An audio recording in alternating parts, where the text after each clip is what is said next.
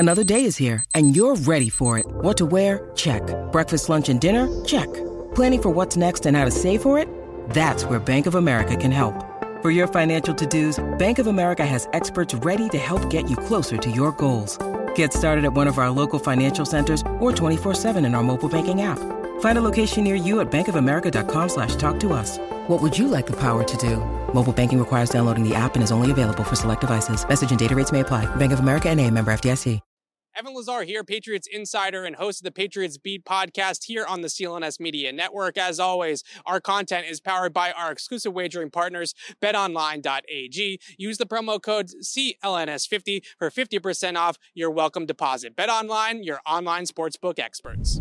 The Patriots Beat podcast here on the C L N S Media Podcast Network and on Patriots Press Pass. I'm Evan Lazar, joined as always by Alex Barr. Today, the Q and A edition of the show on a Tuesday afternoon. We're going to break down some things that have happened around the N F L, happened around the Patriots or Patriots adjacent as well. So we'll start there. We'll get into some breakout candidates. Then we'll take your questions. So if you have questions, now's the time to drop them in the chat. We'll get to as many as we possibly can throughout the rest of the show. I do want to start, though, with the news that broke around the league today, and that was Terry McLaurin signing a three-year, seventy-one million dollars contract extension with the Washington Commanders. Alex, I think both of us maybe were, I don't know what the word is, uh, dreaming a little bit, I guess, that maybe Terry McLaurin could end up in a Patriots uniform if he did have a falling out with Washington. That obviously isn't the case. There's really no reason to go on and on about that. The question that I want to present here is, do you see a world down the line for a McLaurin-level talent or somebody better than McLaurin that Bill Belichick would pay twenty-three plus million dollars for a wide receiver? Because that's the market, right? At least starting at twenty. McLaurin's a really good right. one. Got a little bit of extra.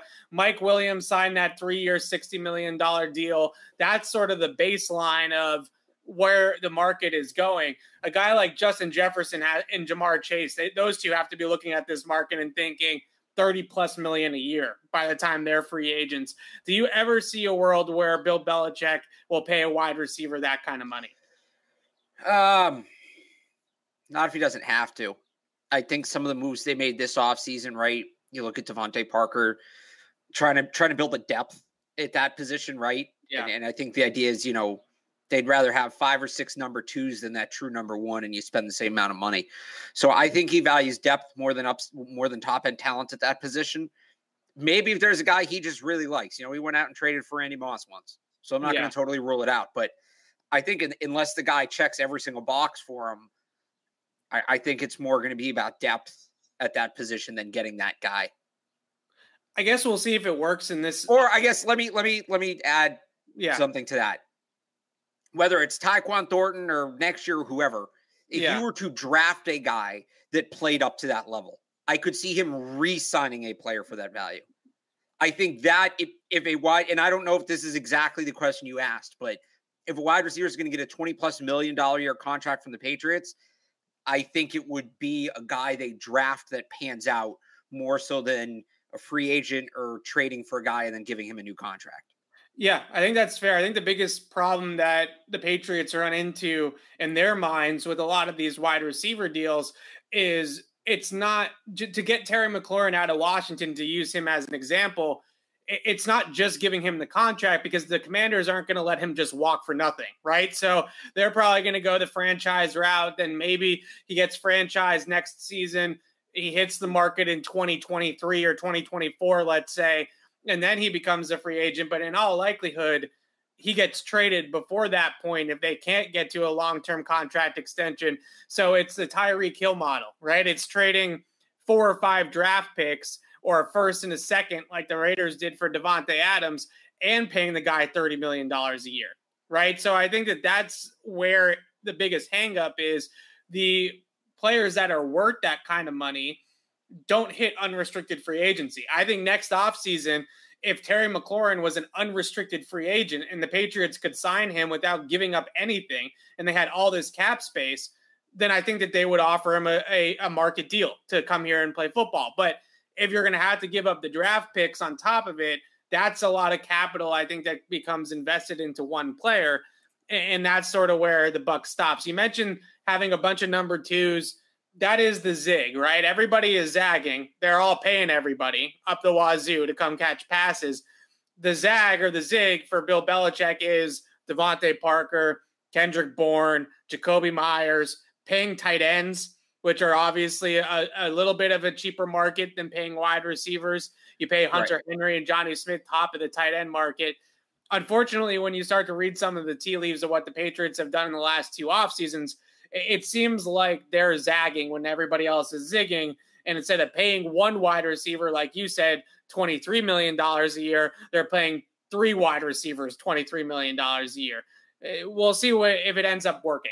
And I think ultimately for it to work, Mac is the X factor, right? Like Mac needs to elevate number twos and number threes and make Jacoby Myers or make Kendrick Bourne a number one wide receiver statistically, right, because he elevates that to that status. Uh, we'll we'll see if the Patriots have that luxury, because they had that luxury with Brady. They they could roll out Brandon Lloyd and Brandon LaFell and uh, you know Dante Stallworth, and you know I'm just pulling names now, and not any slight on any of those players, but they could pull out those players, Chris Hogan, and Brady would make them look great. Uh, we'll we'll see we'll see if Mac Jones has that, and it can get to that level where he's taking that supporting cast with him. I, I will also say that they're trying, at least in the draft, right? Tyquan Thornton's a fiftieth overall pick.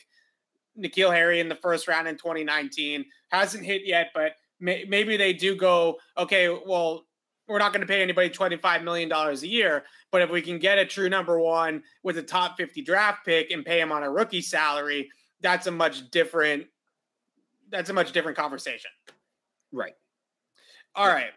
Let's talk about, uh, did you did you listen to any of the clips or any of the excerpts that people posted from Julian Edelman on I Am Athlete? Because it was entertaining. I don't know if any of, the, any of it actually matters, right? Like, it, I don't think any of it actually matters when we project forward for the Patriots, but it was entertaining none the least. The, the Jimmy G well, stuff, that headline grabbing, and that's fun. Uh, I don't think it has any relevance whatsoever from it being all the way back in two thousand sixteen, but Uh, did you have any take? No, no, no. I can make it relevant. I can make it relevant. And this was my big take yesterday. It goes along with another report too.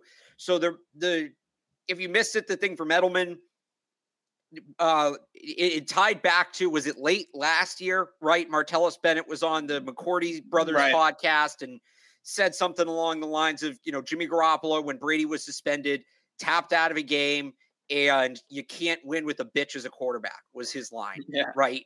Yeah. And Edelman was asked about it, and he's, I think his exact quote was, I can understand why Marty would say that.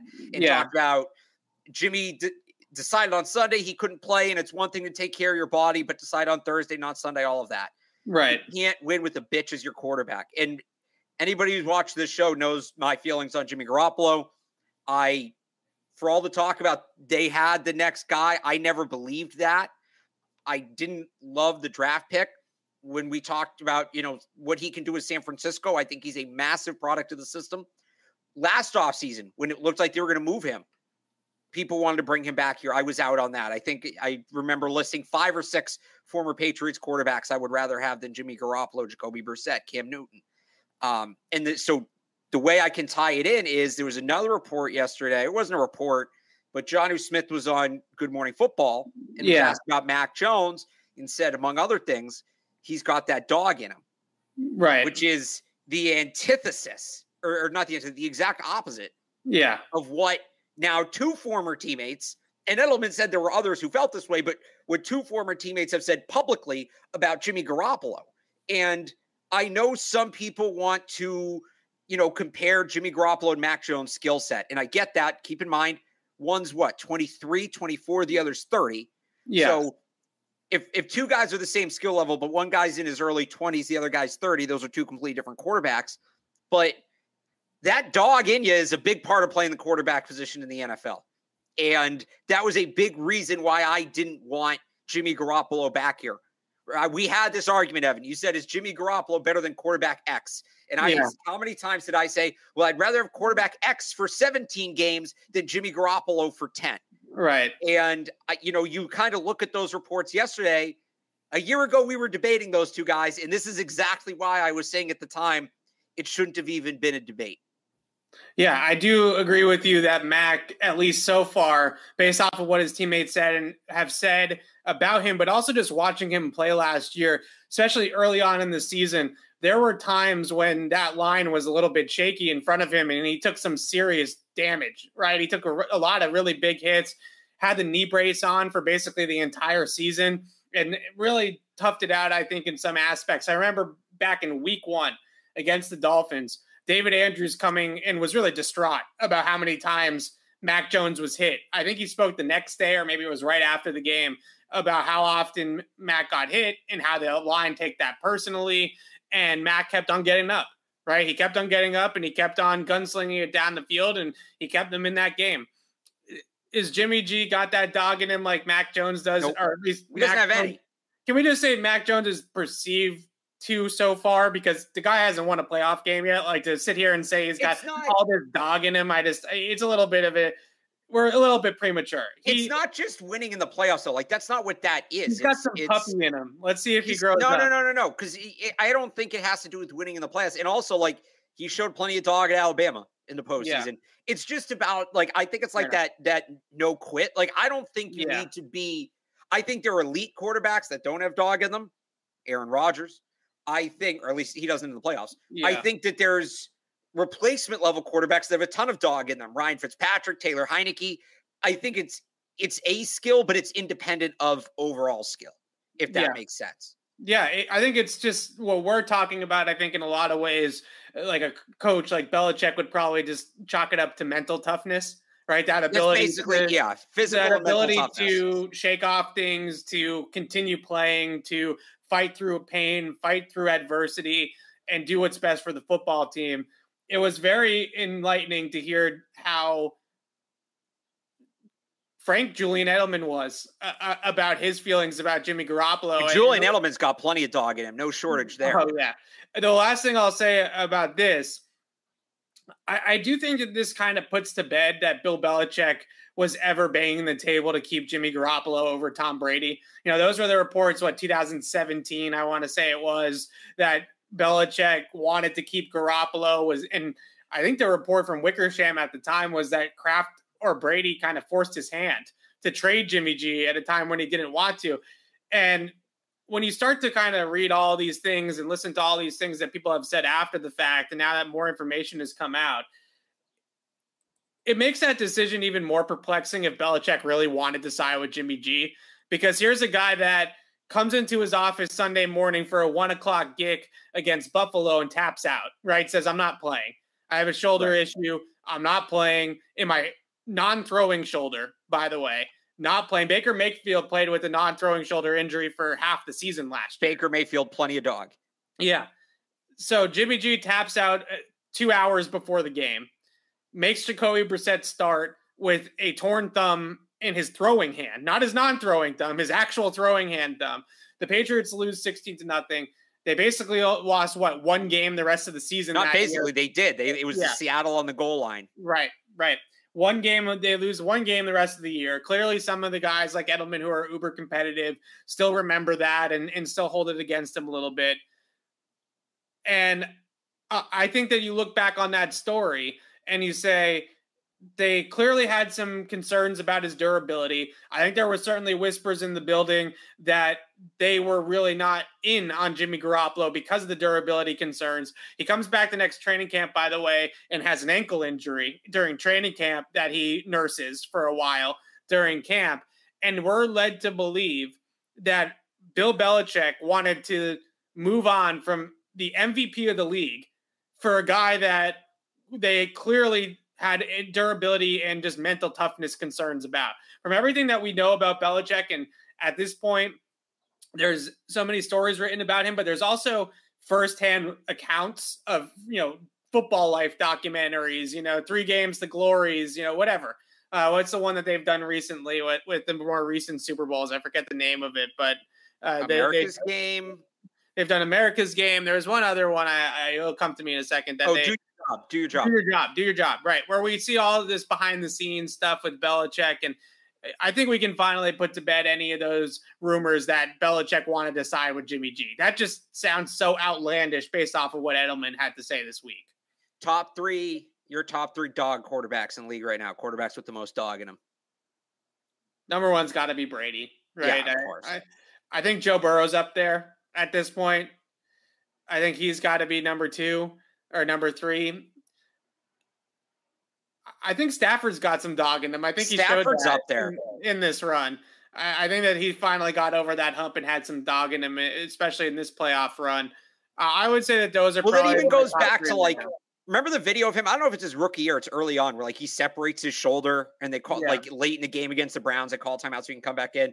I'd put my I, honestly, I'll put Mahomes up there too. Yeah, Mahomes got he, some. Dog he's in him. Put up with some crap. Um, yeah. I want to take a second to shout out our partners at BetOnline. Our partners at BetOnline continue to be the number one source for all your betting needs and sports info. Find all the latest odds, news, and sports developments, including Major League Baseball scores, all the latest fighting news, and even next season's early N F L features. You want to place a bet on Mac Jones winning M V P? It's there. You want to place a bet on Bill Belichick, Coach of the Year? It's there. BetOnline is your continued source for all your sporting wagering information, from live betting to playoffs, esports, and more. Head to the website or use your mobile device today to sign up to receive your fifty percent welcome bonus on your first deposit. Just use our promo code C L N S fifty to get the bonus and to get into the action. BetOnline, where the game starts. Bottom three dog quarterbacks. Bottom three, ooh. Postseason Rodgers. I mean, that yeah. guy, he taps out. It, I mean, look at that game last year against San Francisco. That was a winnable game for them, right? I mean, they right. were right there against the 49ers. Should have beaten the 49ers. They were they were definitely the better team. And that, he taps out. I would guess Kirk Cousins is a good one just based off of prime time and showing up in, in big moments and that sort of thing. Not really, you know, he's another one of those quarterbacks, not on, you know, Rodgers obviously way better than Kirk Cousins, right. but he's another one of uh, those guys that it, it puts up these video game numbers when they're playing at one o'clock and they're the third game on Fox and nobody watches them except on Red Zone, right? Like that's the right. guy that he's the guy that puts up four touchdowns. That used to be Andy Dalton. Now it, now it seems to be Kirk Cousins. Uh, I think the last one. Well, Jimmy, hmm. I like, like there's two, I think you haven't mentioned. Jimmy, I put down there. Kyler Murray might qualify for this. Tannehill's a good one. You're muted. Yeah. I, would, I was going to oh, say Kyler.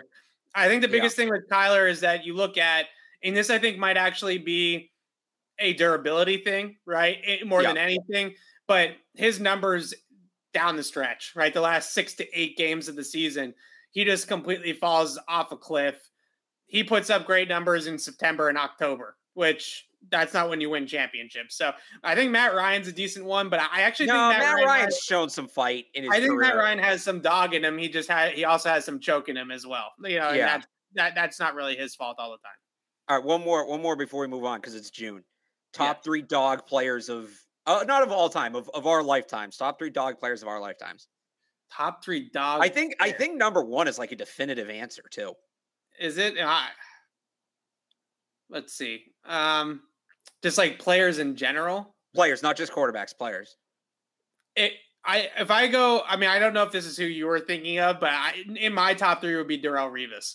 He's really. He's def- yeah, uh, he was a little soft at the end. No, I'm thinking I have a defensive back number one, but it's not Revis. Better than better player than Revis too. Ty Law.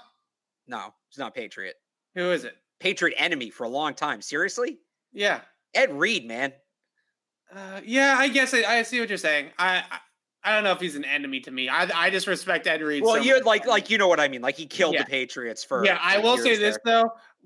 I, I see in the chat Ray Lewis. Like I think that guy's fake dog. Like I think that guy is fake. No, dog. I I don't fake know. Dog. Would nope, you say I'm it not, to him? Would you say not, it to him? Of course, I wouldn't say it to him, but I don't have to. Then say I don't it know. To him. Logan I guess I say, I'll, I'll say it to him on camera. All right, all I'm right. not gonna I'm not gonna say it to him in, a, in an alleyway. But Logan I, Mankins was a good one in the chat. Yeah, all Jules right, was a good one too. Honestly, I think last Edelman, Edelman last, had last a lot one. Of too. Patriots yeah. of our lifetime. Who is it? The biggest dog. Yeah, I Rodney. can think of three guys right off the bat. Rodney. I would say Rodney, Edelman, yeah. and Mankins are, are the top three. Yeah. Yeah. I, I so. agree. Yeah. Yeah. All right. That's a fun conversation. Anyway, that was fun. That was a fun. Fun conversation for you. I James think Harrison's Darrell, a good one. I think Darrelle Revis to me is is I understand what you're saying in the twenty fourteen run, maybe didn't finish it off the best way possible, but when he went up against a Randy Moss, Calvin Johnson, like when he went up against another dog, like that guy was shut down. You know what I mean? Like, yeah, but he couldn't, he was so offended that Patriots wouldn't give him a second contract. He sent his yeah. mom to go pick up his Super Bowl ring. Like that's yeah. soft. Yeah. That's right. soft. Like that disqualifies him to me. Great that's player, right. tremendous player. But again, it's not like directly tied to talent. Like somebody mentioned yeah. James Devlin, ton of dog, not necessarily like you wouldn't rank him among the most talented players on those teams. Ton of dog in him. Yeah. Sorry, Ray Lewis. I can't deal with Ray Lewis. That guy drives me nuts. I think he's a big hypocrite, and I just I, I don't think so. I I early he's, he's early two thousands Ray Lewis, great player, right? Like two thousand Ravens defense, absolute dynamite linebacker, one of the best of all time in his prime. I, I think a lot of the stuff. I think what bothers me more about Ray Lewis is what his post playing career, right? Like I, I think a lot of the stuff he said in the media, a lot of his act is. uh Yeah, I just it just doesn't it rubs me the wrong way. I, I don't know. That's I, I just those say what you I know the Patriots and the Ravens, like that's one of the Patriots' biggest rivals over the last twenty years. Say what you will about those teams. Those teams had fight in them. You you oh, couldn't yeah. put those no, teams I'm not, down. I'm not discrediting him as a like not like you know just, not the biggest some, some of those Steelers teams the Patriots went through, I think were soft. Um yeah. uh some of those Colts teams were certainly oh, yeah. soft. You yeah. would never say you would never say the Ravens were soft. Oh no, no, I wasn't that. calling them soft. I just don't think that it. It just it, it's probably a fandom, a little bit of fandom thing in me. Okay. That I, I, well, I look, I, I said Ed Reed, and like I I hated Ed Reed because he killed the Patriots. I love Ed Reed as a player. Yeah. He's so much fun to watch. But yeah, it hurt a little bit saying Ed Reed. Yeah. Ronnie Lott cut a finger off to play in the game. Yeah, Ronnie Lott might might take this away. Ronnie Lott is that that's that's before most of the people in the. I know it's time, yeah, so. that's before also our lifetimes. Yeah. But if we were yeah. gonna do all time, he's. It's hard to say he's not number one. All right, let's uh, let's get to the breakout candidates, and then we'll funnel this into your questions. Uh, and I see a lot of the questions already in the chat. If you have more, then keep them coming, and we're going to get to a bunch of them here.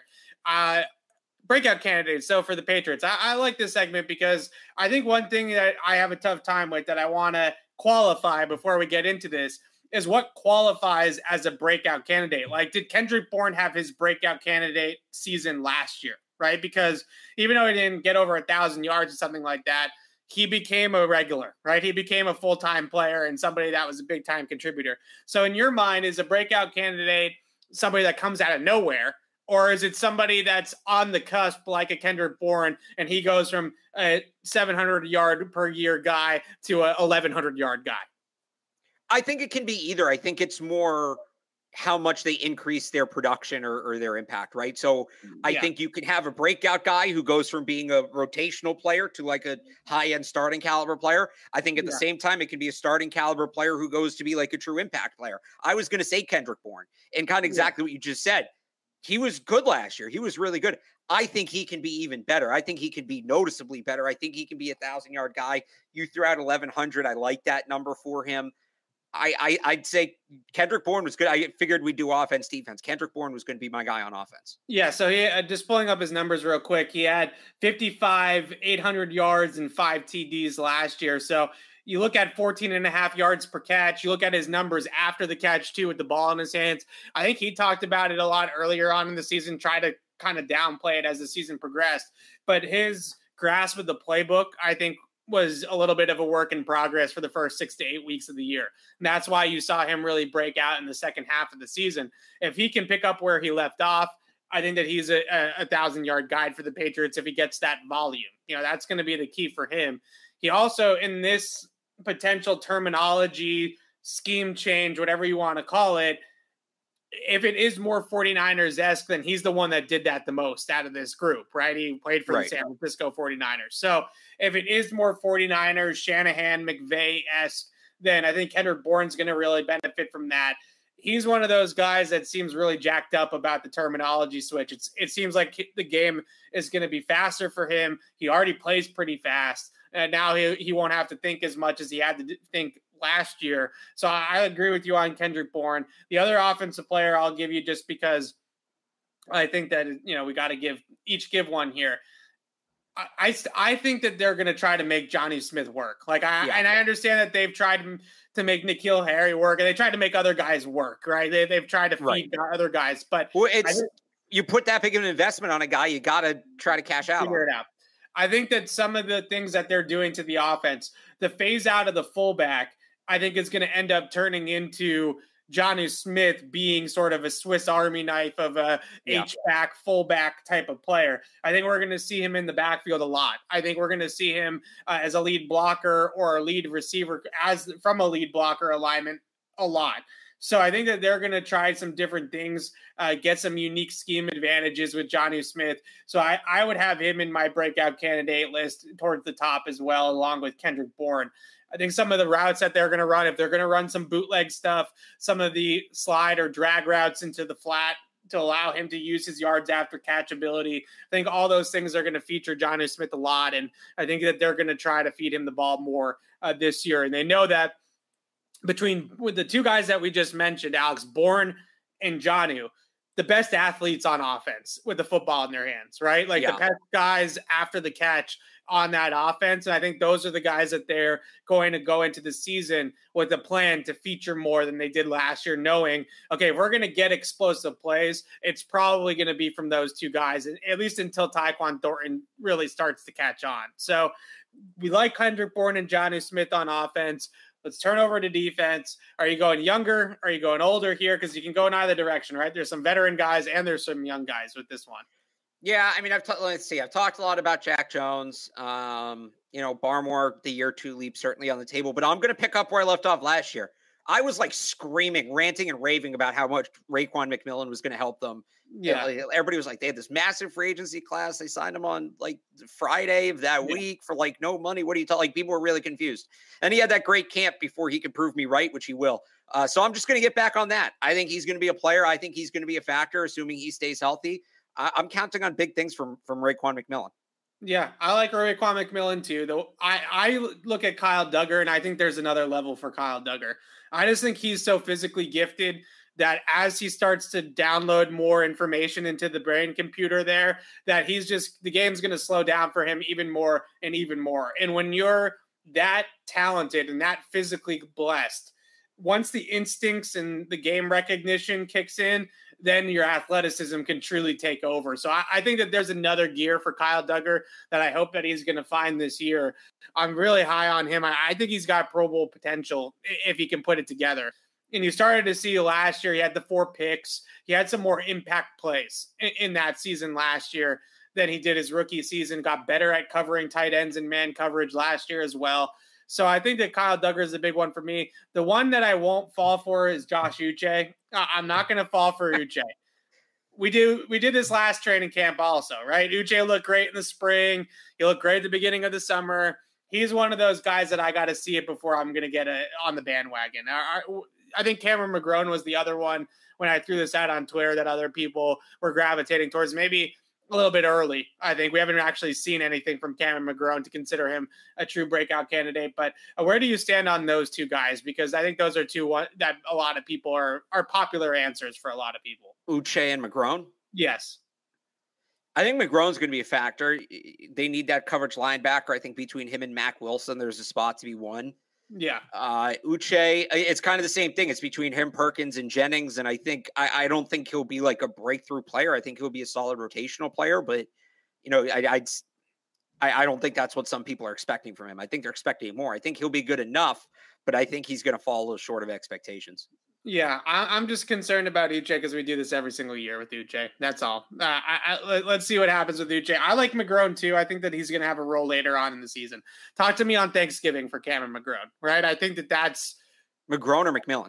Uh, Cameron McGrone. I, I think Raekwon McMillan's going to contribute right away. I think he's going to be a player, as long as he can stay healthy, which, unfortunately, throughout his career has been difficult for him. But if he gets through training camp without any freakish injuries, you know, he's injured himself twice covering kicks in training camp practice. Yeah, he, I mean, there's a reason, like, and this is what I said last year, and this is part of the reason I like him so much. He's incredibly talented. There's a reason he's available when he was. It's not a talent thing.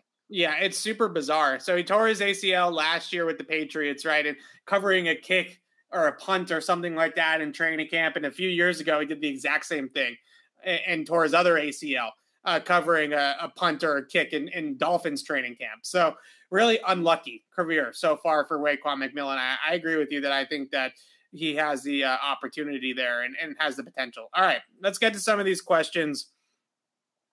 There was one I wanted to start with here. There it is. All right, we're we're scrolling a lot of a lot of chat today. All right, Remondre Stevenson, the running back situation.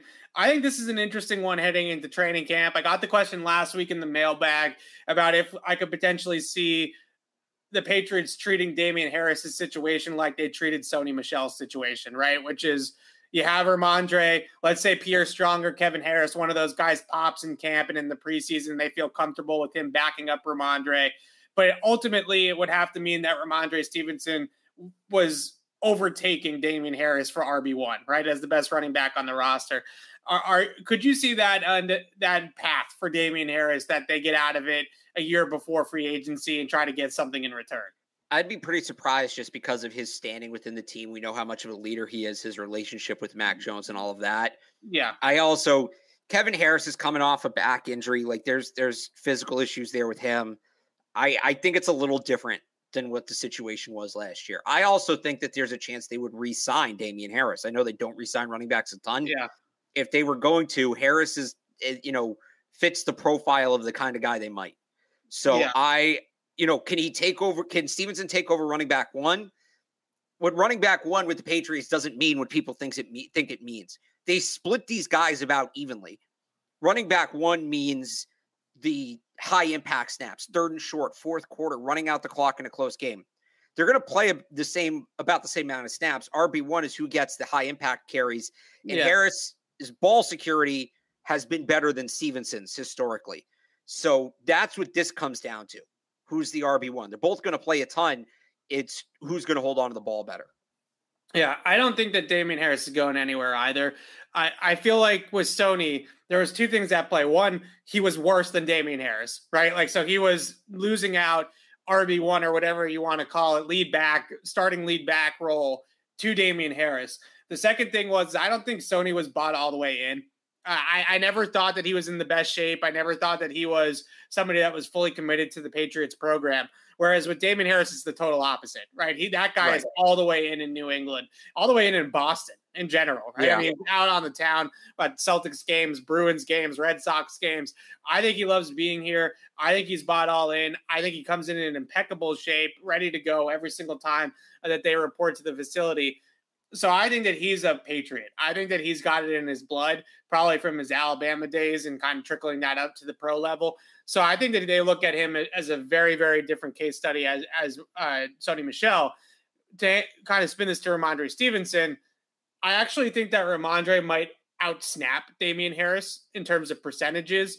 I think that there is a way or a, a world where Remondre takes on a lot of the pass catching duties in this this season, because if James White isn't the guy, right? If James White starts as a year on pup, if James White isn't the same James White that we knew uh, before this injury, they're probably not going to give that mantle to Pierre Strong right away, right? He's going to have to earn that and probably right. go the rookie redshirt route.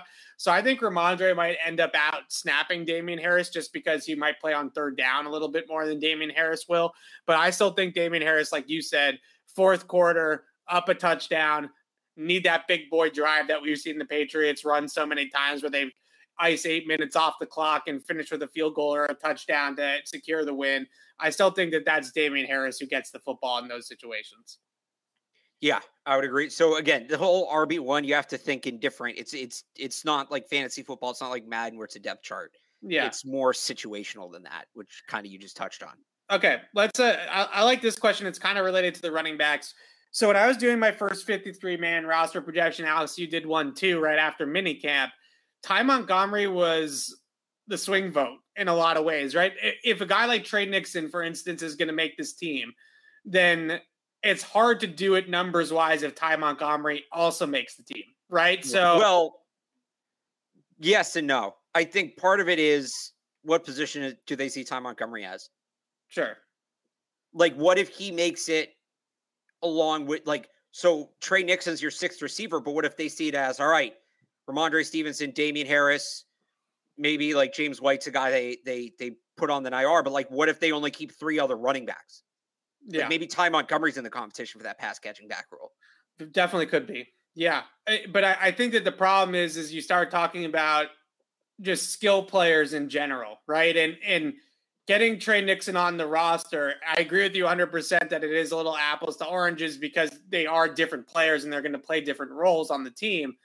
But I, I do think it becomes difficult when you just start to talk about the raw vo- number, just the sheer number of, of it, of skill players that they keep to keep some of these wide receivers that I think a lot of people like Trey Nixon would like to see them keep around and to keep both rookie running backs active, right? If let's say Kevin Harris ends up getting the Foxborough flu also, right? And they end up right. redshirting him, then it becomes a little bit easier. But you know the Patriots want to keep nine or ten offensive linemen. You know they're they're going to keep depth in the in the secondary, especially in that cornerback room, to make sure that they hedge their bets there because nobody is real really a true shutdown guy. So you're probably going to keep six or seven corners, honestly, which is a big number. So I, I don't know. It, it gets difficult with Ty Montgomery. I agree with your role, though, that if he's going to stick on this team, I actually do think that he's going to be the third down back. I think they look at him exactly the same way that they looked at Brandon Bolden. I think yep. that they think it's a one-for-one situation with Brandon Bolden. Play on in the kicking game, play on third down as the backup to James White in the receiving back role. He was good in that role with Green Bay. He played that role a little bit with New Orleans. Uh, that, I think that that's really what they see with a guy like Ty Montgomery. He could return kickoffs too, which is something that Brandon Bolden did as well, just to have the safety net back there, right? It's not necessarily right. thinking that you're going to get anything explosive, but you're just not going to get any turnovers uh, back there because you can re- rely on that guy to protect the football. So I think he's Brandon Bolden, which there's nothing wrong with that. They need Brandon Bolden, right? They they needed him last year. So if Ty Montgomery is as good as Brandon Bolden was in an emergency uh, break glass type of case, then I look, that's a good signing. That's a good pickup by the Patriots. Yeah. Yeah. No, I, I'd agree with that. Okay. Um, I like this question because I think we've talked a lot about Mac, a lot about his improvements with arm strength and Tom House and all that kind of stuff. I actually have something different that I want to answer with this question, but what's the one thing that you would like to see Mac Jones improve on in year two? Well, I, I think we did this a couple weeks ago, um, and it's it's confidence, and that's not to say he wasn't confident in year one, but I think that's just yeah. you know something that comes with more experience in the N F L. And when I say confidence, he's obviously like sure of himself in terms of his ability to be an N F L quarterback, but from a snap to snap basis, testing some tighter windows, using maybe more of the field, more outside the numbers, and we saw him do some of this stuff in the spring. That I, I for any quarterback, not just Mac Jones, I mean that's what you look at from year one to year two. How comfortable do they look in their own shoes from a play-to-play basis, and and how comfortable are they to make certain plays that maybe they didn't need to make or didn't make at the college level that an N F L quarterback should be making? So I that that that's the one for me. That's the big one for me. I don't know that we'll get the answer to that until like October, November. You got to play regular season games for that one, but uh, that that's the big one for me is just confidence. So this is a little bit, uh, you know, like. a minor detail in some ways, right? But I think the one thing that I was watching, Peyton Manning did a detail, you know, the, that E S P N thing that he does where he breaks down film of quarterbacks. He did one on Mac Jones. I don't know if I saw it at the time and just we didn't talk about it or something, but I, I it was posted on Reddit the other day, so I, I went back and and watched it.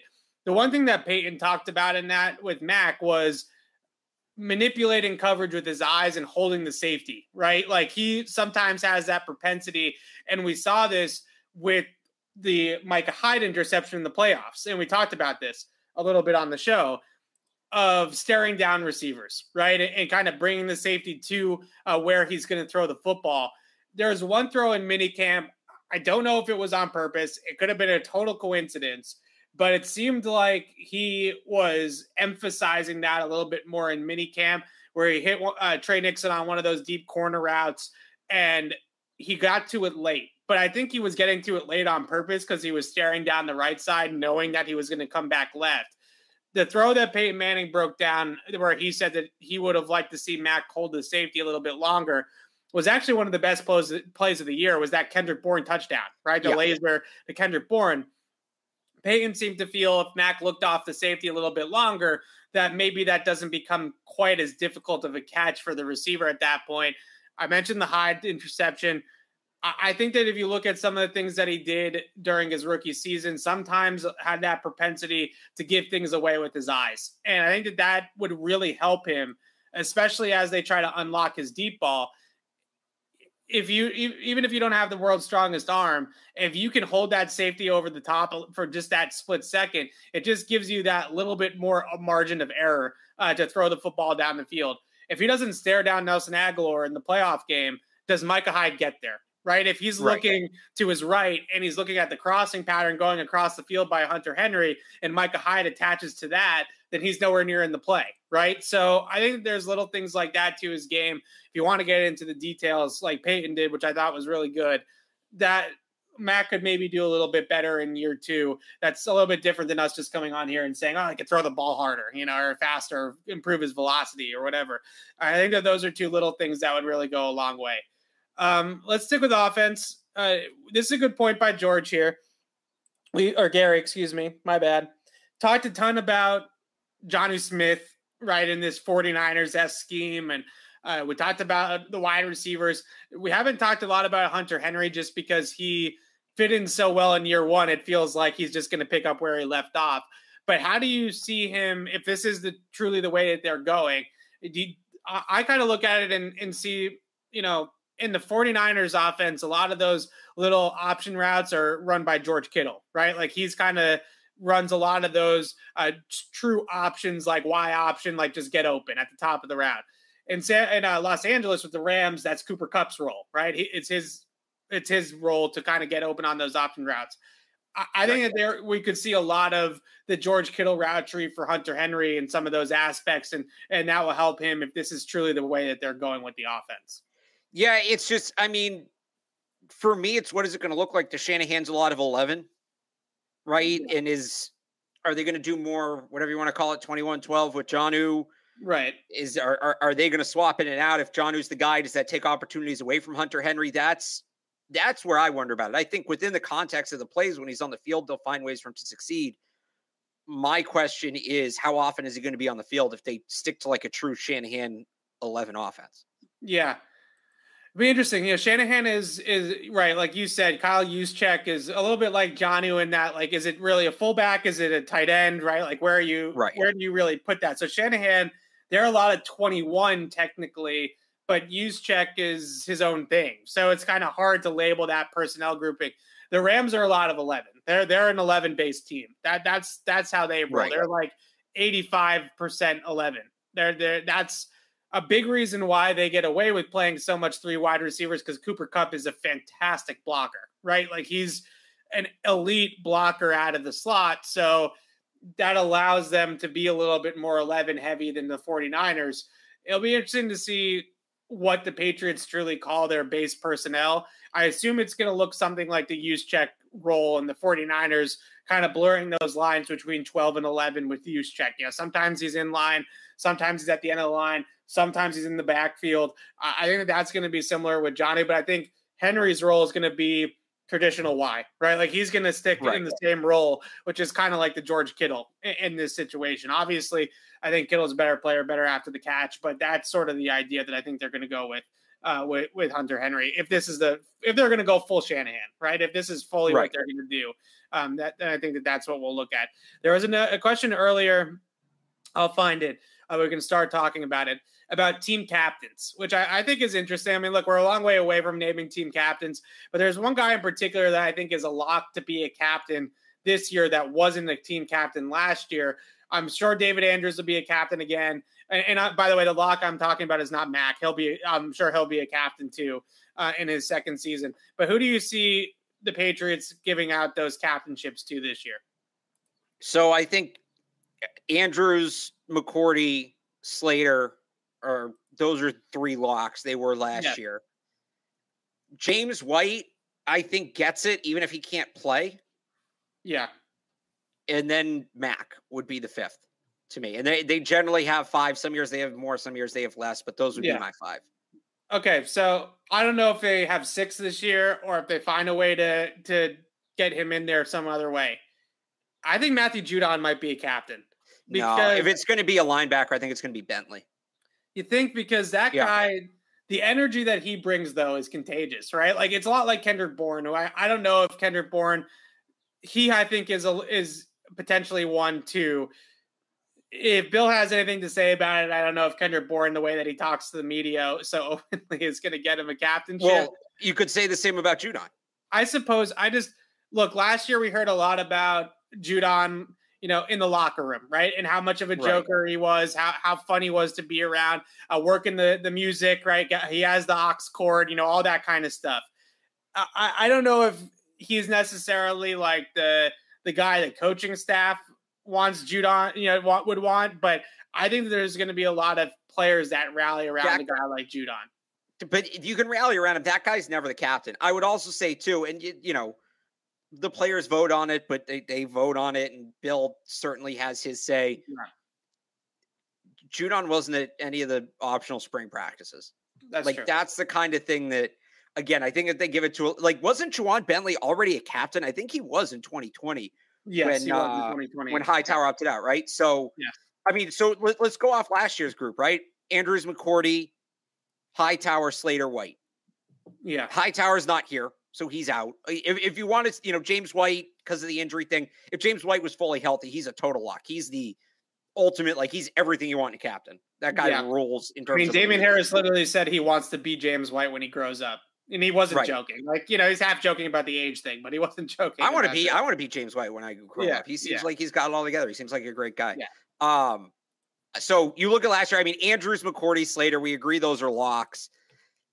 Hightower, I think there's also something to the, you know, middle linebacker, green dot in the center of the yeah. defense. Yeah, the Bruce, like that, the Hightower. Right. Yeah. That's Juwan Bentley now. So yeah. I would say if it's going to be a linebacker, it's going to be Juwan Bentley. Yeah. Okay, I, I hear you. I just, I don't know if he'll get it because maybe his his attitude, and I, I don't mean this in a negative way, but it's the best way I can think of putting it. His attitude or his persona is not really captain material, right? Like Judon is. Oh, I not, think it totally is. Oh, Judon is not, Judon, or Bentley's not. Yeah. Oh, Judon. Okay. I think yeah. Bentley total captain in the way yeah. he handles himself. But I, I don't know if Judon necessarily fits that that box. But I bet you if you tally the votes in that locker room when they vote on it, I bet you Judon would would be would qualify as the captain. Whether they the Bill right. actually gives him the C or not is a different story. But I think if you tally the votes, uh, he ends up being the captain. Well, all right. It kind of reminds me of Edelman. Edelman was never a captain, right? No. And he. No. Kind of was that guy, but it just never happened. So, so I kind of look at it like that. So I, I heard a, a rumor about Edelman not wanting to be a captain because of the media commitment of being a captain. I don't know if that's necessarily true or not, but that's sort of like the word on the street, right? Is that he turned okay. it down a, a bunch of times because when you're a captain, you automatically have to talk to the media once a week, right? Like that's like a requirement right, right. as a team captain. You also, there's something that you have to wear with that. Like you have to, you know, after wins, after losses, whether you're on a six-game winning streak or a six-game losing streak, you got to get up there and talk, right? When you got to see, right. that's sort of the way that it is in any sport. And I, I think Edelman would have been a captain if, if he really wanted wanted to be. Uh, I okay, think is fair is, enough. Yeah, I don't even know if this is a question, but like I guess we can pose it. It's a kicker question for you, so you can have some fun with this. Nick Folk versus no. Gostkowski versus Vinatieri. No. Like, how, but no, let, I, let's just rank them though. Like rank ranking them in your right, top well, three. It, well, it looks it looks like we're doing in their prime, not career. Yes. Well, I, I think it would be the same either way. Adam Vinatieri is the greatest kicker in the history of the game. You can you I can agree. take your Justin Tucker and shove him. Adam Vinatieri is the greatest kicker in the history of the game. He's hit. He has the single greatest kick in the history of the sport. I've had multiple kicker like kickers, people who have done this, tell me Vinatieri's game-time kick in the Snow Bowl is the single, for a number of factors, is the yeah. single most difficult kick that's been or that's been attempted and hit. I don't know. Maybe somebody tried a seventy-yard field goal once. I don't know. The the, the most difficult field goal make in, in the history of the game. Oh, Gostkowski, yeah. the durability was unrivaled. I know people kind of remember him late in his career. He had, a, I think it was a mental block, ultimately, where he struggled on extra points after they moved it back. But if you remember, before they did that, and I know people think of, you know, pre-moving back the extra point as those were gimmies. He had the longest streak in N F L history without missing an extra point. Yeah. That's tremendous reliability. And I yeah, think, again, I think it was a, a yeah. mental thing later in his career, but the, the reliability, the dependency, the consistency from Stephen Gostowski, I know it wasn't great late, but for the majority of his career was excellent. Nick Folk's been really good the last couple of years. He he really has. I think he's been the, you know, a top three kicker in football the last two seasons. There's also a reason he was out of the league for a couple of years, and he struggled early on in his career. So if we're going to talk about prime, right? I mean, Adam and it's it's Adam and Terry over everybody. You can put you he's can say Vinatieri. Right, this is really Vinatieri, Justin like, Tucker, Jan Strudnin.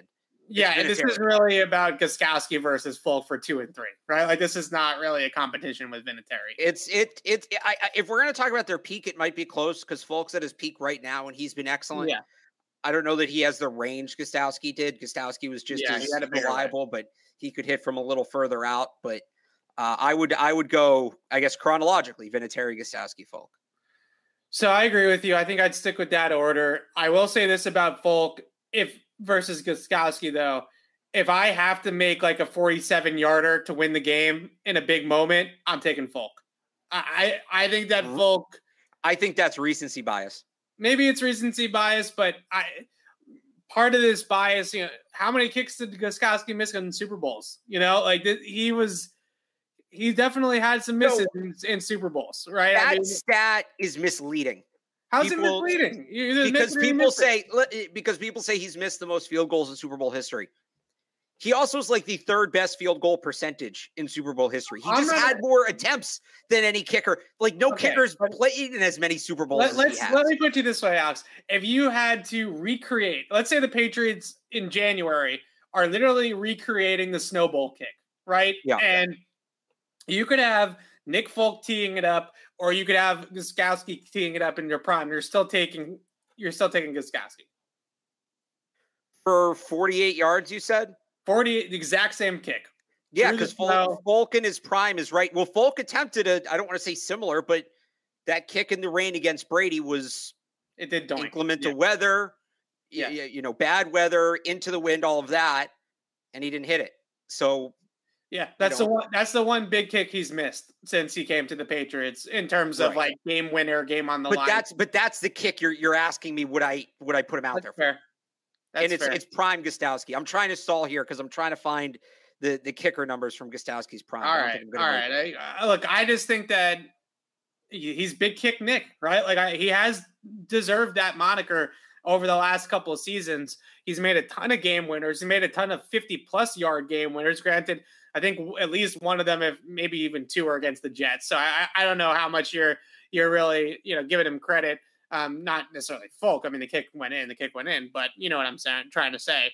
I, I, I think that there's, I think there's an argument there that in a clutch moment that I might take Folk. I think over the course of the career. Well, so the here's resume, the thing: change your, I, change your question. Is it a thirty-yard field goal? I might go Folk. Yeah, I, well, that's fair. I, I'm talking about no, because I'm not talking about a chip shot. I'm talking about a forty-eight plus yarder, regardless of conditions. We're not in a dome; we're outside. But regardless of conditions, really, who are you lining up? Three seconds to go, nineteen seventeen. The kick wins the game. Who's taking it? What and was the yardage? What was the yardage? forty-eight plus, like a long kick, right? Like whatever you want to put that at. forty-five plus, forty-eight plus, whatever. I, I for, with that distance, I still think I'm going Gostowski. And just so here's the number. Thank you. Here we go. Dating so from two thousand eight to two thousand eighteen. This isn't Gostowski's entire career, but it's what I would call his prime. Third in the league in field goal percentage. Oh no, he was Ju- Justin Tucker and Robbie Gould, eighty-eight point one percent. Uh, Nick Folk also played for most of this window of here. So here's a stat for you. So this is from two thousand eight to two thousand eighteen. With at least one hundred sixty field goal attempts. So that's one attempt per game in that span. You want to know where Nick Folk ranks out of twenty-seven kickers in that span in field goal percentage? twenty-third. twenty-seventh. He's last. Oh my goodness. He re the Nick Folk we're seeing on the Patriots is like, it's that, that's why it's so incredible what he's doing. Cause he's reinvented yeah, himself. Coming out of nowhere. Yeah. I'm trying to find like fifty plus yard field goals. I can't. Well, I, I, do, continue. Do you have the Super Bowl stat or no? Cause then we're going to move on. I told you what it is. He's he's he has more attempts than anybody else. It would make sense. Okay, but how many misses. Field goals has Stephen Gostowski missed in Super Bowls? Because definitely multiple. All right, hang on. I gotta I gotta pull this up. Um, Putting you on the spot. Don't mess this up. This is your moment. No, it is it is multiple, but he also has so many more attempts than any other kicker. You've got to go by the percentage. Adam Vinatieri never missed a kick in the Super Bowl. Well, okay, you're right. He's not as good as Adam Vinatieri. I said that. Tom, Bra- I think doesn't Tom Brady have the most interceptions thrown in Super Bowls? I mean, I is guess Tom in the Brady's way. Sure. Just, it's the same thing. What's Tom? No, he has the most interceptions in Super Bowls. He sucks in big games. It's the exact same thing you're saying, Evan. It's a it's a volume thing. It's an anomaly because he's I played guess. in so many of those uh, games. I don't feel like it's the same thing for some reason, but I guess in in, in reality, it, it pretty much is it's statistical. Because it's a kicker versus a quarterback. Yeah. Gostowski's played in one, two, three, four, five, six Super Bowls. Crazy. I don't think there's another kicker that's played more than that, and he's missed one, two, three. Three kicks in six Super Bowls. Sorry. Three, three, yeah, three kicks in six Super Bowls. That's crazy. Well, dude, dude sucks, man. He's horrible. I, that's that's rough. That's so rough, Evan. I, look, the, only on this show do we talk this much about the kickers, but it, the Patriots have had three really good kickers, right? So uh, I, at least this version of Folk, obviously, has been really, really good. So Nick Folk, that's that's so that's kind of what I try to push with people with Nick Folk that I think people don't understand. Oh, he's good. I get it. What's the big deal? He wasn't. He was an average to below average kicker for so long, and then and this is the other thing too with um with Cam Accord, right? Where people will yeah. will talk about, well, what's Cam Accord doing? Cam and, and Joe Houston deserves credit for this too, who's the assistant special teams coach who has a background in kicking. Yeah. Credit to the Patriots kicking staff too, and to Nick Folk himself. I mean, it's night and day from the guy he was yeah. before he went out, and I'll say it, credit to the A A F. He figured it out there. Oh my God. The World League, as Bill Belichick likes yes. to call it. All right. Well, we'll end it there with a nice kicker debate. Always, always can come here to Patriots Beat for your kicker debates and your kicker talk and your punter talk. Uh, let's do a, a five-minute Boston Sports Minute here, right, Alex, before we sign off. Quickly on the Red Sox here, you're the one that told me to to relax when they were hot, right? They won seven in a row. Was it like six or seven series in a row? Uh, and you told me about the teams that they were beating up on, and the Guardians were, you know, were are kind of a middling team at the end of the day that they swept over the weekend. And then they get, you know, their doors blown off yesterday. Three home runs by the Blue Jays, seven to two loss to Toronto. And Toronto was with a triple A pitcher that got called up in C-ball, but one of their better prospects, right, in the farm system. Do you think that the Red Sox are, are a, a, like you said to me the other day, the Red Sox are a good team that can beat bad teams, but they're not a good team that can beat good teams, right? Is that kind of where you're, you're at with them? Well, no, I, so half halfway. They're good enough to beat all the bad teams. They're not a bad team. They established that over the last two months. Yeah. Now, the because they only played bad teams. I think the Cardinals were the best team they played in that stretch. The Cardinals are they're fine. They're not good. They're not bad. Now they got now they're going to play exclusively good teams for two months. It's just a weird schedule. So they came out of the gate slow. Happens. Sucks. Right? Yeah. Now they're playing good teams. So now it's like, all right, well, are you just good enough, or are you actually good? I'm not going to yeah. write them off after one loss to Toronto. They could still win the series, right? But right. they tonight's a huge game. Tonight is a massive, massive game, and we've talked about this stretch before. Six of their next seven are in the six of their next seven series, not games. Six of their next seven series are all in the division. They've got to win five or six of those series. They've got to. I don't think they can afford to get swept even once. This is this is it. This is the season right here. If they falter through this stretch and they go five hundred or worse through this stretch, we have our answer. They were a good team that beat up on bad teams but can't beat great teams. If they get through this stretch and they come out of this and, you know, they've won five of these series and suddenly they're within shouting distance of the Yankees at the trade deadline, okay, you have my attention. Yeah. We have a season. Let's go. Let's start talking playoffs. So not a great start last night to a crucial stretch, of course. It doesn't help that they're without some key pitchers because, you know, unvaccinated players can't go to Canada. But you got to come back and respond tonight. That's what – if if the Red Sox are who Tyler Milliken is telling me they are and Jared Carabas is telling like me they Tyler. are and all those people are t- – I like I love Tyler. Tyler's the yeah. best. If the Red Sox are who they're telling me they are, the Red Sox come out tonight, make a statement, and win and get themselves right back on track. It's that simple. If they fall tonight yeah. and then they get swept by Toronto, it was a fun couple months of them beating up on bad teams and – we really start to count down to training camp. So Heimblum said the other day that they would look to add pitching right at the deadline. But yep. do you think that when he said that, that he was he's going to pull that, oh, well, we did add pitching. We added Chris Sale and Nate Evaldi, no. right? Or do you think I, that they're actually buyers? I, I I think Bloom's above that. He's proved in the past he's above that. Yeah. I think this, so this stretch here, these seven series, it ends July twenty-third or whatever it is. Yeah. So I, this deter, I think if they're buyers, they buy pitching. But if, again, if you, you know, w- whatever it is, seven series, let's call it twenty-one games. I think it might be a little more than that, but let's say it's three games a series. If you go seven and fourteen, you're not buying pitching. You're not buying anything. You're selling. If you go yeah. fourteen and seven, you're all in buying. So I think in theory, they, I think, I, I think if they go through this stretch and they have a real shot at it, I believe Chaim Bloom would invest in pitching and maybe an outfield bat. If they don't go through this stretch, I think you stand pat or you sell. Yeah. I think you almost have to invest in the team because you don't know what Devers' future holds. You don't know what Bogarts' future holds. Like this is kind of their window with this core potentially. Right. So right. In, in a lot of ways, you kind of have to go for it. You, you sort of put yourself in a position. What Bogarts is a free agent at the end of this year, correct? And then Devers is not a free agent yet, but he's going to want a deal. You right? you would have you would have to trade him. So basically, yeah. he um he has what the way base. Do you know how baseball works with arbitration? I'll explain it if people yes, watching yes. don't know. You don't have to go. And, so yeah, baseball's yeah. contracts are uh, ridiculous. You know, they're it, it's ancient the way it's structured. Yeah. It predates the modern free agency movement. You have four years where you basically just have to accept whatever offer the team gives you. Right. And then you have three years of arbitration, which is you can either agree to a contract. If you don't, the team can take you to arbitration. You don't become a free agent. Basically, you put in what you think you're worth. The team puts in what they think you're worth. And an independent arbitrator, somebody from the league, basically picks one of those numbers based on what they think is more fair. So next year would be Rafael Devers' last year of arbitration. The thing is, once that runs out, he's an unrestricted free agent. So if you don't, you could take him to arbitration and get the one more year, but after that, he becomes an unrestricted free agent. You lose him for nothing. Right. So you would take him to arbitration, get a one-year deal that ultimately means nothing, and then trade him to a team that will give him a long-term deal.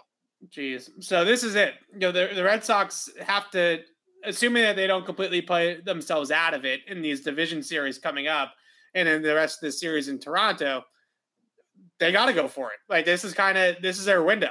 And J D's not getting any younger. Chris Sale's not getting any younger if he does come back and is and is a good pitcher for them again. So they got to do this. All right, let's turn to the Bruins here for a second. The Celtics, I think, are in a great spot, and we, we don't really need to limit. I want to, I, can I can I give you a hot take on the Celtics real quick? You can. I want yeah. Jay Crowder back. I think Jay yeah. Crowder's oh, exactly what they need take. off the bench. Yeah. There was a report out there today. I don't think you'd need to give up a ton to get him. Bring me Jay Crowder. I I don't know that he's the only addition they need. I think they could also use a couple more fringe bench pieces, but yeah, I'll take Jay, I would take Jay Crowder back. I'd love that addition. All right, Bruins. Yeah, I think that's a great addition uh, for the, the Celtics would be Jay Crowder. That's a, I think to me exactly what they need is a wing that can take some of the minutes load off of the Jays. Right? They, right. This year, Grant is not that. Like Grant's a four or like a small ball five. He's not a true wing, so.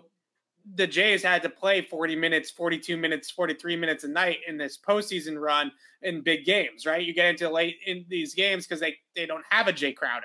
So yeah, Jay, a guy like Jay Crowder would be absolutely perfect for them. Hey, I would love that move. The Bruins, uh, Don Sweeney's extension gets done. We knew this was coming. I don't think there's been a move in Boston. Besides, uh, well, you know, granted, the, they did just trade Mookie Betts and you know, let Tom Brady walk in, within like the last three years. So I guess that's the wrong way. And Devers is coming. There hasn't been a move in management. I think we can say that, right? Where at the management level, that has been as universally hated. Um, the, as the entire Patriots coaching staff right now. Yeah, I guess that's true, but I think that's below. that, that's like below this, right? Front like office, front that, office. Yeah, yeah, like G M, head coach, right? Yeah. So Don Sweeney's back. It certainly sounds like David Quinn's going to be the head coach of this team sooner rather. Like that, that announcement or report, at least, feels like it's going to come at any time. He coached Charlie McAvoy at B U, coached Charlie McAvoy on Team U S A. Seems to, like he's really tight with McAvoy.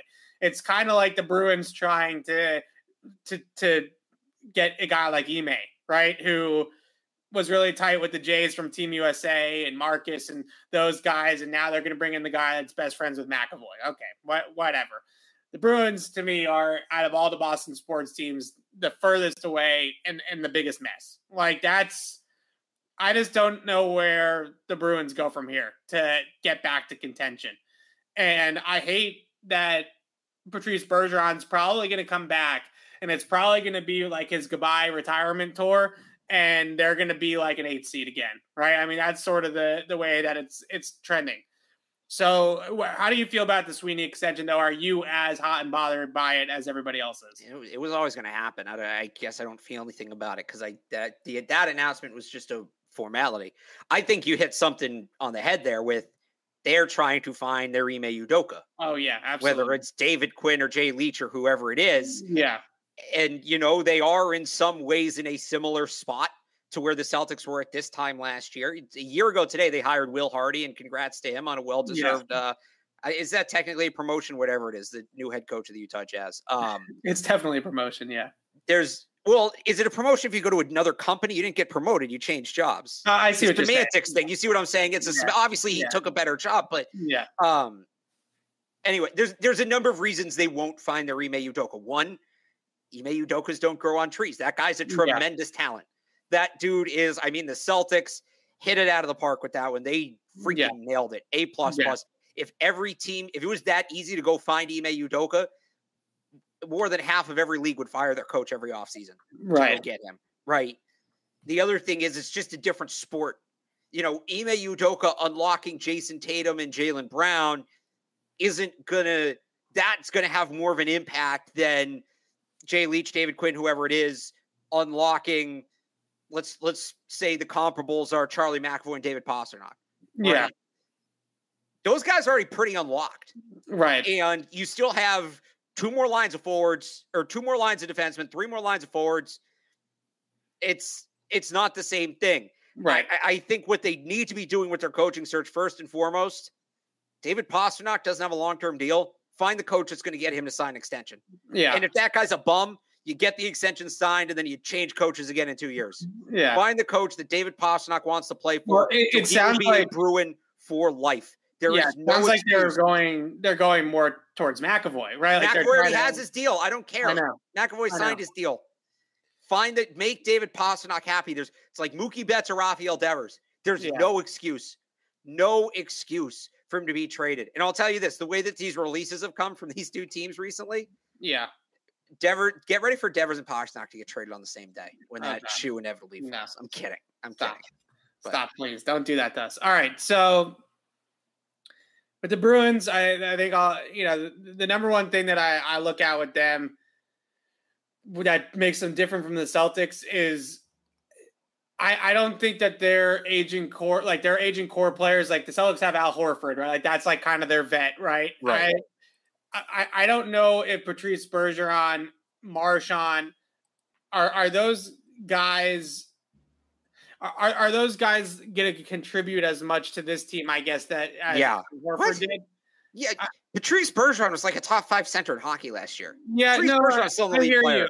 I, Mar- David Krejci might come back too. I yeah. The more thing that I, I guess I'm coming from with Marchand is the, is the injuries, right? Like Marchand, even if he comes back, well, it's, Al it's Horford contributed tremendously, even though he was on a minutes restriction and didn't play back to backs for most of the regular season. He missed like twenty-five games. Yeah, I, I guess I'm more just saying that they're not healthy, right? Like these, a lot of these guys aren't healthy. Al and, Horford wasn't healthy though. I guess I, I let's take the Al Horford thing out of it. All right. No, but that's the whole, no, no, no, no, no. You can't do that. Because that's the whole point you were just trying to make. My my point is, is that I, I worry about their health, right? I worry about the Bruins' health with their aging core. That's guy. fine. That's I don't think that makes them any less mentors or anything like that. No, no, no, it doesn't. That was the wrong way of putting it. I, I have concerns about their health for their, their aging core guys that, the Celtics, I don't, I didn't feel the same way about, right? Be main, mainly, I would say. I think you were too. Well, I would say you were too optimistic about the Celtics then.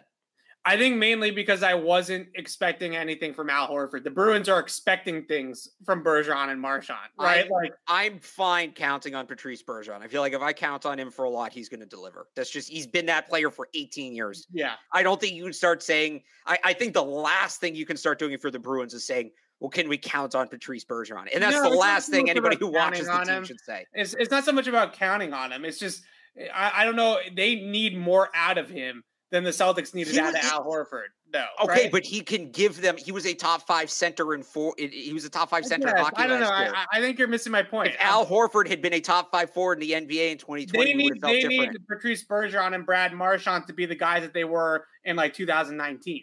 Are are those guys?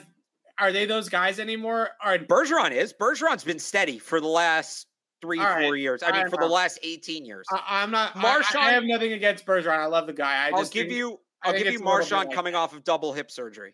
There yeah. is reason to be like, eh, what's he going to look like?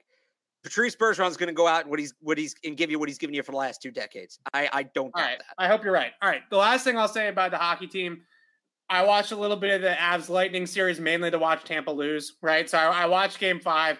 Disappointed they didn't lose in Game Five, but I watched Game Six as well, third period at least. It looked like they were playing a different sport, and I hate that that like. notion most of the time, right? Like everybody ups their game once they're that close to the cup, right? That's that's how right. it works. But at the same time, the speed, the depth, the the skill. I mean, it was those two teams were were playing a different sport. Like they they really were than what the Bruins were at the end of the year. It, it that scares me too about the Bruins more than anything. Uh, anything to do with health or anything to do with if those guys are aging or whatnot. Is I just don't know how you look at this team and see them competing uh, with the product that the Lightning and the Avs were able to put out on the ice in, in the Stanley Cup final. Cal Maker is like, honestly, one of the better hockey players I've seen in a long time, not named Connor McDavid, right? Like that guy is right. unreal. And I, I don't, I just don't know if, you know, him, McKinnon, obviously as well.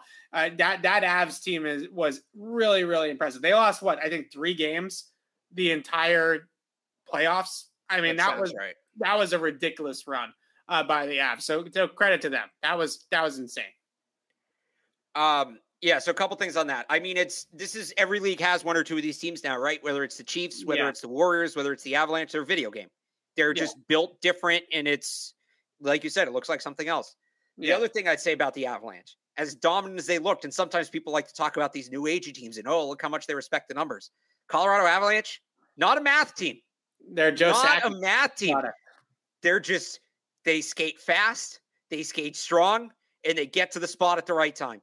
That's what they do. It's just, let's get good athletes who are smart and it'll work. And I know nowadays you need a, in order to succeed, you need a binder that's this thick and you need pages and pages of spreadsheets and you need what the you, dorky you, math coach in Los you Angeles. Do realize, you do realize that the first team pretty much in professional sports to have the spreadsheets and the dorky binders were the your New England Patriots, right? Like but you do that's not no, but but that's not mod. They've talked about what that is. That's not the analytics I'm talking about. But you about. do realize that the the the team that really discovered analytics and really No, no, no, no, no. I'm not talking about those analytics. Bill Bill has talked about, Bill and Ernie both talked about what that is. When they play they, at Gillette Stadium. The address is One Patriot Place. They're the they're the godfathers of N F L, of football analytics. Like you you you got to recognize. So that. so there's what they do, which I think makes some sense. They basically just look at historical percentages over time as as tendencies, right? They don't they look at you, tendencies. I think that's the biggest so, so, difference. But, so, you, you have an issue with predictive analytics. Right. So here's what I would say. Statistics mean nothing, or, or sorry, averages mean nothing to the individual, right? Yeah. Have you ever heard that before? Averages mean yes. nothing to the individual. If you go, you know, and that is, and Bill and Ernie understand that. It's as simple as trying to find tendencies. I'm talking yeah. about the Bill James analytics. I'm talking about, okay, like this is a line from The yeah. Simpsons, like, Zach Greinke on the second Tuesday of a summer month pitching on the road after he's given up a hit is the best pitcher in baseball. That means nothing, right? Those kind of analytics, the Chargers analytics, those ones I hate. That's what at the end of the day, and I know people want to build teams that way. At yeah. the end of the day, to me, there's still something to be said for go out and get good athletes who know the game and are motivated. And if you find guys who check those three boxes, you're probably going to have a pretty good team. Okay. That, and fair. I think the Avalanche proved that. But I think so. I, I again, I, just to kind of hit this and wrap it up. you don't like predictive analytics, right? You don't right. like the model. You don't like, and I'm, I'm not talking about models. I'm talking about the model, right? Like you right. don't like the fact that I don't like, I don't like with the I Chargers. Don't like I got it. I got it. Brandon okay. Staley looks at his chart and he says, the nerds tell me to go for it on fourth down here. You don't want that. You hate that. Right. But what I would rebut with is that a lot of analytics, especially in football, are actually what the Patriots call padding, which is where they go through film and they pad basically, you know, write, you know, make uh, diagrams of every play that a team runs, right? And then they, what they do is, is they label it, they they mark it as something, they flag it as something, and then they make a tendency chart of how many times they ran a play in a given game or in a given right. season or a given stretch of the season. So the Malcolm Butler interception in Super Bowl forty, what, nine, is it? Yeah, forty-nine. Doesn't happen if Ernie Adams is in his dungeon with his fucking notepad and he's sitting down there and he's right. padding Seattle games and he recognizes when they're in this down and distance and this area of the goal line, they like to run this pick play.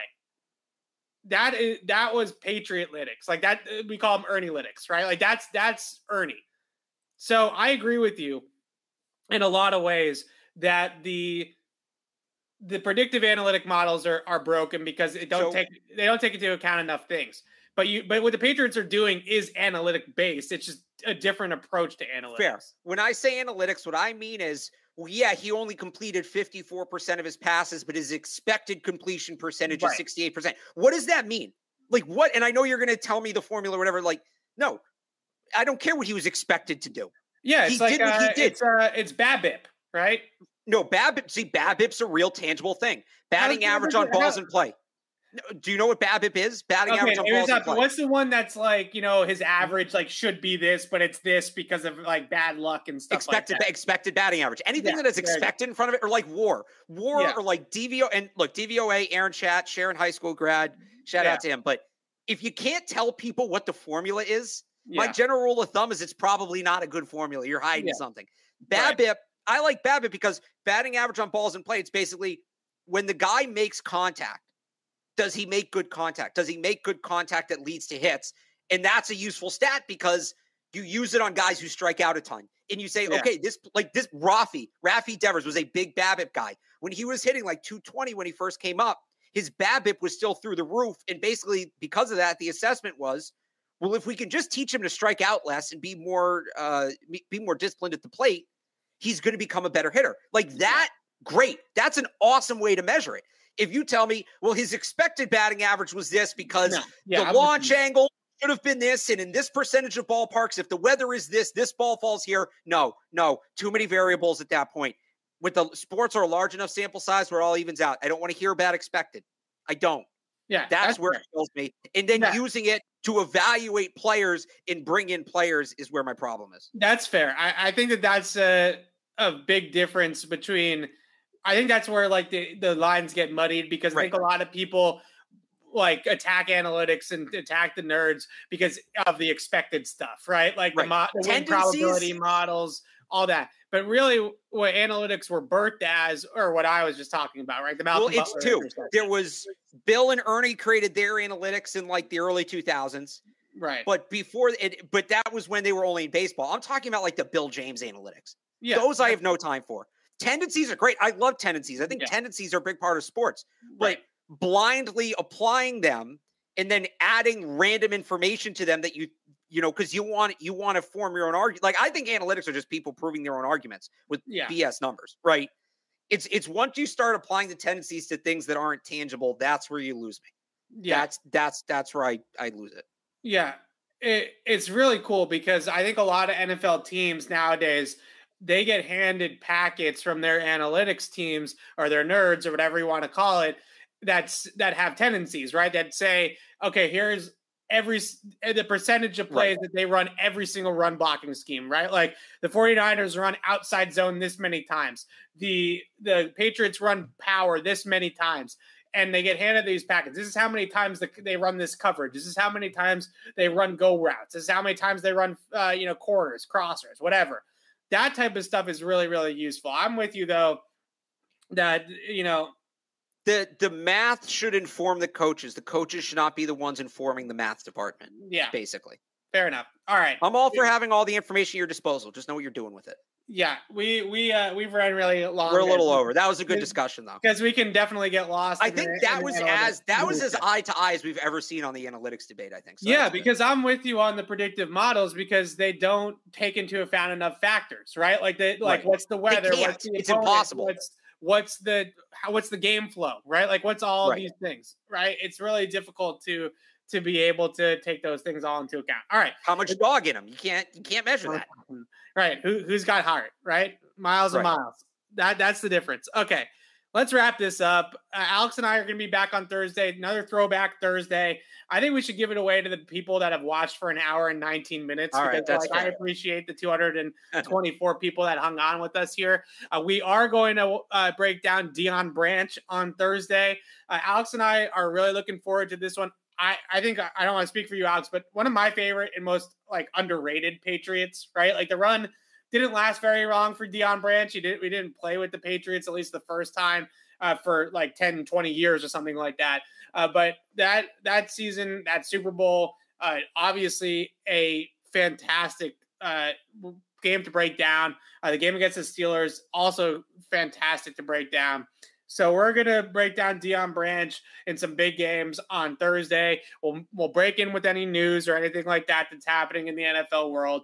And uh, we are, what, less than a month in uh, till training camp. Basically, yep. to the day, we're one month until training camp. So once we get through some uh, uh, of the next couple of weeks after the fourth, things like that, uh, we'll start doing training camp previews and uh, start discussing what we're going to see out uh, in Foxborough uh, for training camp. So hang with us on Throwback Thursday. Until then, we're going to have some fun with it with Deion Branch, and uh, training camp's right around the corner. So keep it right here for Patriots Beat, for all your Patriots coverage and on Patriots Press Pass. But until then, signing off for Alex Barth, I'm Evan Lazar. Thanks for watching, everybody, and we'll see you Thursday.